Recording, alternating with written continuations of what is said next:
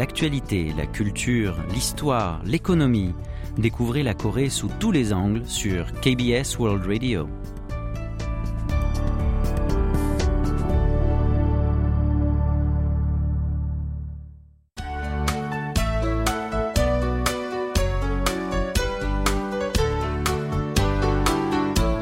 Séoul au jour le jour.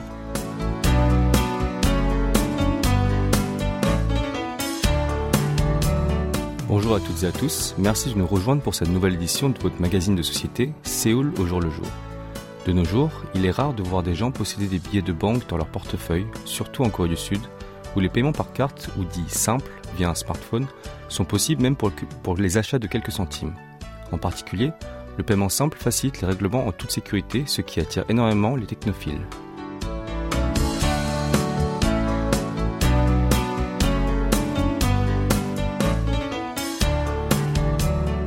Selon les données de l'an dernier menées par un institut international du marché financier numérique, près de 47% de la population mondiale opte pour cette pratique. Et la Corée du Sud, le cinquième marché mondial du paiement numérique après les États-Unis et la Chine, connaît ainsi une transition très rapide. Ainsi, pour deux raisons principales, l'utilisation accrue d'instruments de paiement autres que les espèces et la hausse des transactions en ligne, la vitesse de circulation et la durée de vie des billets sud-coréens s'allongent de manière significative. Il s'agit en effet de la période d'émission des billets neufs jusqu'au moment où ils sont endommagés au point qu'ils sont renvoyés à la Banque de Corée, BOK, pour être jetés. Et la date de validité est estimée à l'aide des informations du numéro unique présent sur les billets de banque. Alors cette année, pour les billets de 50 000 won, la valeur la plus élevée en Corée du Sud, soit environ 36 €, la durée fixée à 15 ans et 1 mois, soit un ralentissement de 3 mois par rapport à l'année précédente d'après une estimation annoncée par la BOK. Ensuite, pour les coupures vertes et bleues, celle de 10 000 won et de 1 000 won, elle est respectivement de 11 ans et 3 mois et 5 ans et 10 mois, donc un allongement de 4 mois pour les premières et de 9 mois pour les deuxièmes. La banque sud-coréenne a expliqué que lors de l'achat de biens ou de services, les petites coupures étaient souvent dépensées comme monnaie de change, ce qui entraînait une durée de distribution relativement courte.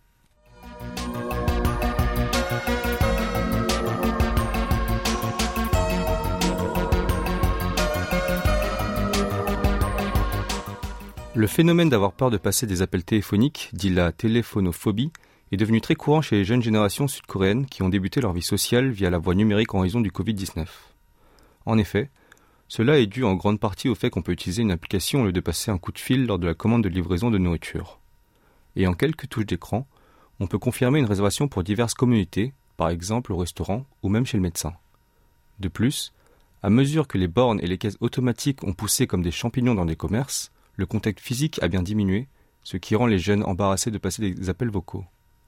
L'une des chaînes d'information du pays, JTBC, a mené récemment une expérience à ce sujet. 3 étudiants universitaires qui y ont participé ont été invités à écrire un email sur un sujet. 10 minutes après l'écriture, chaque personne s'est déplacée vers un endroit séparé et a soudainement reçu un appel de la part de la chaîne. Résultat, 2 étudiants ont déclaré être angoissés de parler au téléphone. Kim, étudiant âgé de 23 ans, a reconnu que communiquer par téléphone n'était pas si facile qu'il le pensait, et il n'arrêtait pas de bégayer. L'autre étudiante a déclaré ainsi : « C'était embarrassant de le répéter au téléphone, même si j'avais déjà écrit un texte sur le sujet dans mon email. » La seule étudiante qui a répondu que l'appel n'était pas quelque chose d'angoissant parmi les participants a expliqué sa vie universitaire comme suit : « Au cours de la première année, j'ai pris part à de nombreuses activités telles qu'un club d'université. Mais à cause du Covid-19, c'était comme si tout s'était évaporé en un instant. » En même temps, je ne suivais que des cours depuis chez moi et je ne pouvais pas voir mes amis, ça me rendait un peu impuissante. Selon une récente enquête menée auprès de personnes nées entre 1980 et 2005, environ 30% ont déclaré se sentir vraiment anxieuses lorsqu'elles parlent au téléphone, ce qu'on appelle la phobie des appels. Cela n'est pas sans rapport avec la dépression chez les jeunes sud-coréens qui s'est creusée depuis la pandémie.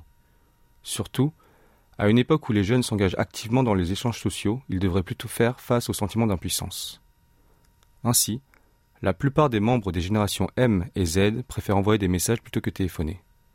Et 85% des interrogés qui ont déclaré être plus confortables en envoyant des SMS que lors d'un appel avaient leur propre méthode de réponse.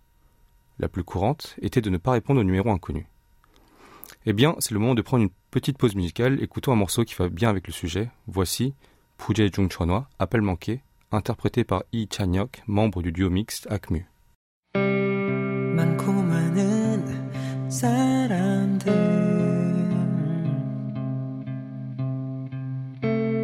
나를 스쳐 갔지만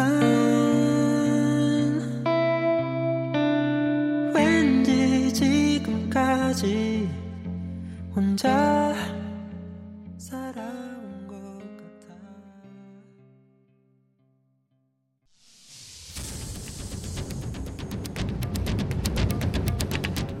Vous avez aimé, vous avez détesté, vous avez adoré. Faites-nous part de vos réactions en nous écrivant à french@kbs.co.kr.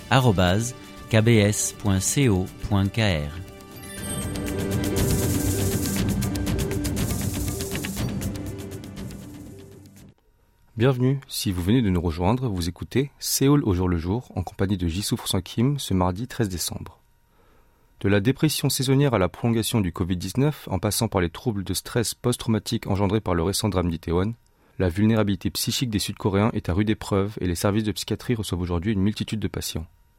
Les centres de soutien psychologique soutenus par le gouvernement métropolitain de Séoul ont décompté 800 visiteurs en un mois, tandis que certaines cliniques sont déjà complètes d'ici 2024. Ainsi, le nombre de ceux qui souffrent de symptômes dépressifs s'est élevé de façon exponentielle. Il est passé de 690 000 en 2017 à 930 000 en 2021, soit une hausse de 25%, selon les données de la Sécurité sociale publiées en juin dernier.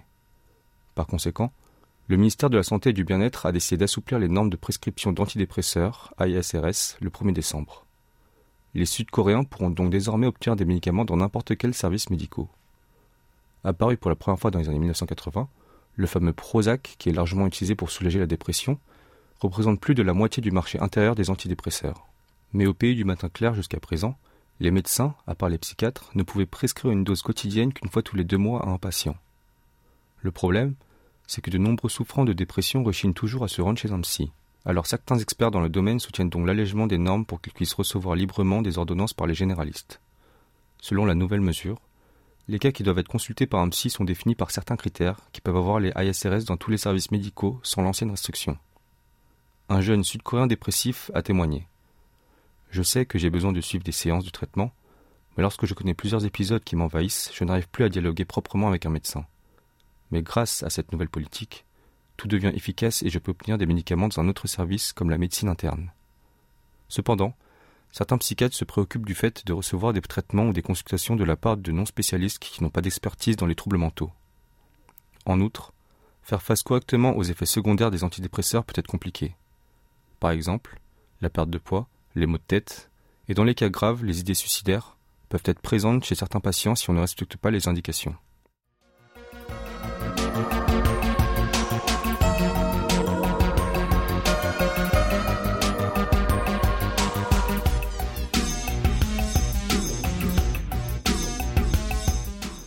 Lorsque les gens se ruent vers la cafétéria à midi pile, moi, fonctionnaire au sein du service civique, je ne bouge pas de ma chaise. Un fonctionnaire aux affaires civiles a publié dans une plateforme en ligne son emploi du temps. Il y indique qu'il faut vite partir à midi pile pour espérer ne pas faire la queue à la cafétéria ou au restaurant, mais que les files d'attente sont déjà très longues, remplies par les civils qui se plaignent déjà en tapant du pied. C'est pourquoi ce travailleur a malheureusement opté pour amener son propre déjeuner sur son lieu de travail. Cette histoire a suscité beaucoup de sympathie chez les internautes, car la plupart des gens comprennent combien l'heure du déjeuner est un moment précieux dans la vie professionnelle, si ce n'est pas l'heure la plus précieuse. La pause déjeuner pour les fonctionnaires est un sujet de conflit entre le syndicat national des employés et les centres de services publics à dégoût. Effectivement, 8 quartiers de cette ville située dans le sud-est comptent instaurer une pause déjeuner pour les fonctionnaires à partir d'avril 2023, tandis que le syndicat fait pression pour une mise en œuvre complète à partir de janvier. Ce moment de ravitaillement et de détente ne comptant pas dans les horaires de travail, les fonctionnaires de bureaux de centres administratifs de ville ou de quartier ne peuvent manger à midi que par roulement afin de pouvoir répondre aux plaintes civiles. Le syndicat national des employés publics souhaite fermer complètement les bureaux pendant l'heure du déjeuner. Ce système de pause déjeuner qui a été mis en place pour la première fois en 2007 dans la province de Gyeongsang du Sud s'étend désormais à plus de 50 villes du pays. Lorsque les employés allaient manger tour à tour, il y avait inévitablement une période de quelques heures dans la journée où le nombre de personnels était réduit, et forcément, des fonctionnaires qui devaient travailler sans la présence d'un superviseur ou d'un responsable à qui s'adresser lors d'un problème. L'efficacité du travail se serait donc améliorée depuis la mise en place de la pause déjeuner selon les responsables de ces gouvernements locaux. De plus, très peu de civils se plaignent car ils peuvent utiliser des machines de distribution automatique. L'opinion publique est totalement contre cette idée jusqu'à même dire « Quitte à vous reposer pendant l'heure du déjeuner, allez vous reposer toute la journée chez vous ». Ou encore « Les machines ne fonctionnent pas seulement à l'heure du déjeuner, il y a un surplus de main-d'œuvre du coup ». Beaucoup sont en désaccord avec cette pause déjeuner, les salariés d'entreprise ne pouvant généralement se faire délivrer des actes d'état civil uniquement pendant l'heure du déjeuner, et les personnes âgées peu familiarisées avec les machines automatiques ayant besoin d'une personne réelle pour les guider dans leur démarche. De plus, certains services, comme les services d'impôt ou de passeport, ne peuvent être effectués que par des machines. Le public peine à comprendre pourquoi il est difficile pour les fonctionnaires de déjeuner tour à tour, et ce, même en tenant compte de la culture sociale dans laquelle l'équilibre travail et vie personnelle est devenu important. L'éthique professionnelle en tant que fonctionnaire en Corée du Sud étant de sacrifier leur confort personnel pour le bien de tous, les citoyens considèrent que ce sacrifice effectué par les employés de bureau lors de leur pause déjeuner est également précieux et qu'il se doit d'y avoir du personnel à ces horaires pour permettre un service continu. Voilà, c'est encore l'heure de faire une petite pause musicale. Nous vous proposons d'écouter la chanson de Chaolim intitulée « Wilo, Consolation ».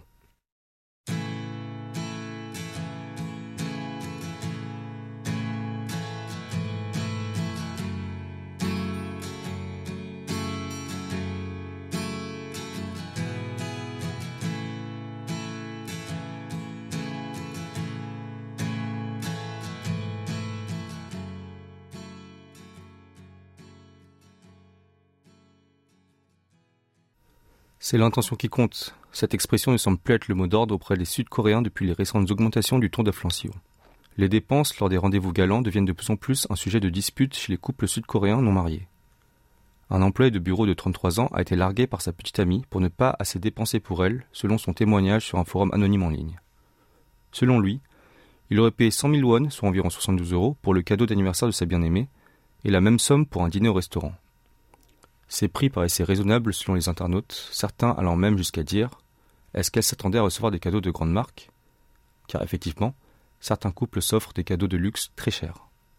Cependant, la copine de l'auteur du témoignage aurait déboursé la même somme pour son anniversaire et lui aurait offert en plus de cela un porte-monnaie de luxe ainsi que des écouteurs sans fil d'une grande marque, ce qui entraîna plusieurs querelles puis la rupture.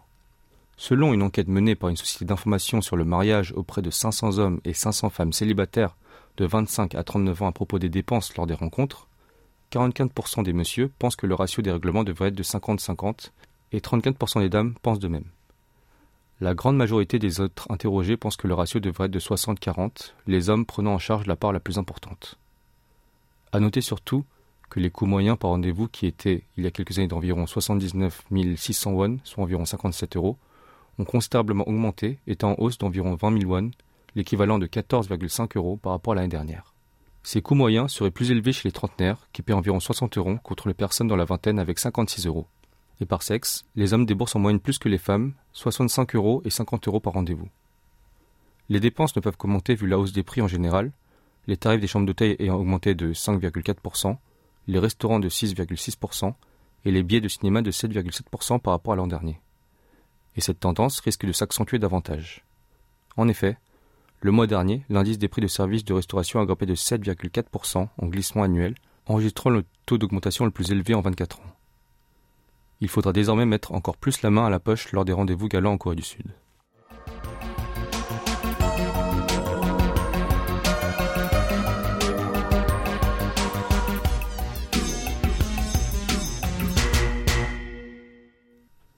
En effet, la mode est une roue qui tourne à l'infini. Apparue dans la ville de Balaclava pendant la guerre de Crimée, la cagoule, tenant le nom de la ville, a fait son grand retour. À l'époque, c'était un nouveau genre de bonnet tricoté conçu pour les soldats britanniques pour résister aux températures glaciales. Mais, aujourd'hui, le balaclava conquiert le cœur des consommateurs du monde entier en tant qu'accessoire essentiel. Opté pour des raisons plus utilitaires qu'esthétiques jusqu'à récemment, notamment sur les pistes de ski, la balaclava s'adresse ainsi de plus en plus au grand public en se diversifiant en termes de gamme de matériaux et de prix. Et les Sud-Coréens, souvent adeptes de mode, se ruent aussi vers cet article qui cartonne sur les réseaux sociaux. Selon une plateforme de mode du pays, par rapport à la même période de l'an dernier, les ventes du mois dernier sont montées en flèche pour afficher 350%. Ainsi, la coiffe que l'on ne pouvait voir que dans les défilés de mode ou des photos de magazines jusqu'à il y a peu est désormais un article fascinant du quotidien pendant la saison hivernale. Plus le vent glacial souffle, plus les ventes de cette sorte de cagoule s'élèvent. Servant à couvrir le nez et la bouche sous des mailles multicolores, la balaclava a récemment connu un boom au pays du matin clair. En effet, le mois dernier, lorsqu'une vague de froid s'est installée de manière brusque sur tout le territoire, le classement des résultats de recherche pour le mot « cagoule » est passé de la 20e place à la 6e place en une journée. Mais cet engouement n'est pas forcément réservé à la balaclava. Pour ceux qui apprécient d'être différents des autres, surtout la génération Z, d'autres accessoires divers rétro se hissent dans les tendances. Perçus pendant un certain temps comme des articles ringards ou peu stylés, les chapeaux de trappeurs jouissent également d'une cote élevée chez les jeunes femmes. Quant aux gants, ceux à poignets longs se vendent davantage cette année. Selon la même plateforme, leurs ventes ont augmenté de 90% par rapport à l'année précédente en raison du retour de la mode des années 2000, dit Y2K. Avant de retrouver Hwang Hyeong pour Saveur du terroir, nous vous proposons d'écouter la chanson de E-Jok intitulée « 멋진 겨울날 », magnifique journée d'hiver.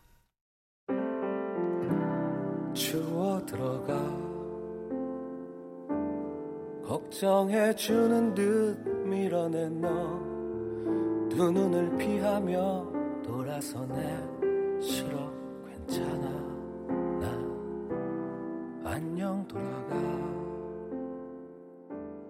마지막이란 걸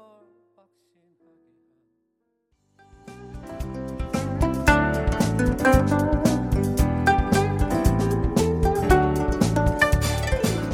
Avez-vous entendu parler de deulkkae ? Il s'agit de sésame sauvage qui constitue un ingrédient très familier pour les Coréens.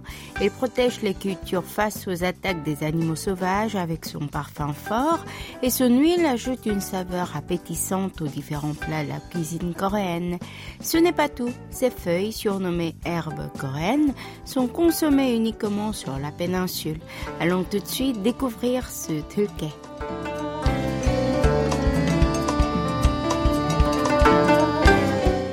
L'automne est la saison des récoltes. En cette période, dans les campagnes, on peut observer un paysage particulier de battage de sésame sauvage. En effet, une fois mûrs, ils doivent rapidement être coupés et séchés parce que leurs graines tombent rapidement. Ces dernières récupérées sont examinées minutieusement pour être dégagées des matières étrangères. Ce n'est qu'après ce processus que les graines deviennent utiles en tant qu'ingrédient précieux de la cuisine du pays du matin clair. Par ailleurs, de plus en plus de Coréens cherchent le deulkkae afin de profiter de ses vertus nutritives. Notre première destination cette semaine est Hadongun de la province de Gyeongsang du Sud. Que prépare-t-on avec le deulkkae soigneusement récolté ? Tout d'abord, le deulkkae kuljarim. On fait mélanger du miel et des graines de deulkkae pour en préparer une sorte de confit. Traditionnellement, il s'agissait d'un remède de bonne femme pour traiter des symptômes respiratoires dont l'asthme.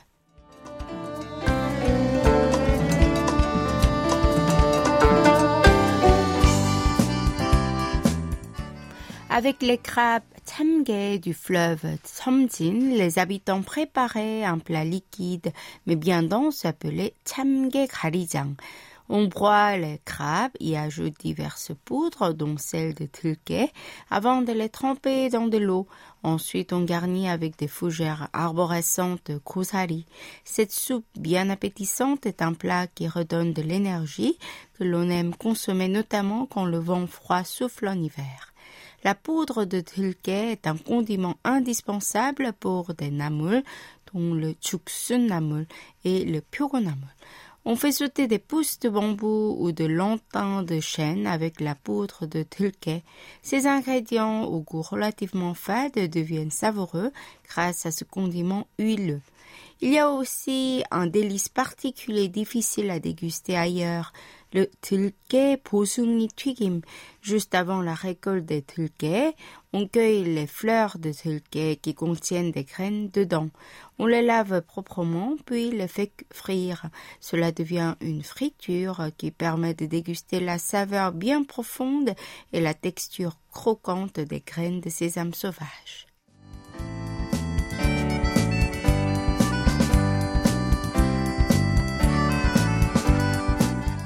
Déplaçons-nous ensuite à Inje-gun de la province de Gangwon dans l'est du territoire sud-coréen. Ici, on nous fait découvrir le kkaennip, les feuilles de sésame sauvage qui sont souvent consommées pour accompagner les plats de viande, améliorent le goût et le parfum de la viande. Si on consomme les kkaennip cultivés à actuellement exclusivement pour leurs feuilles.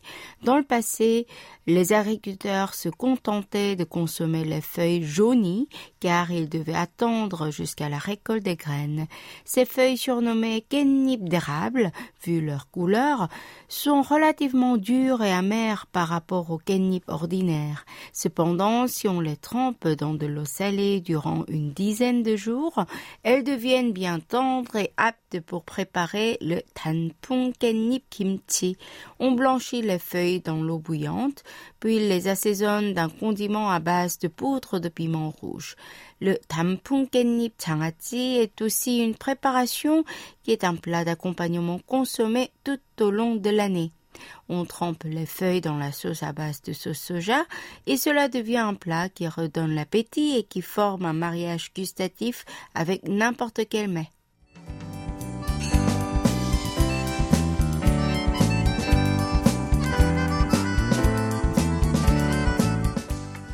Mangez bien et restez en bonne santé tout au long de l'hiver.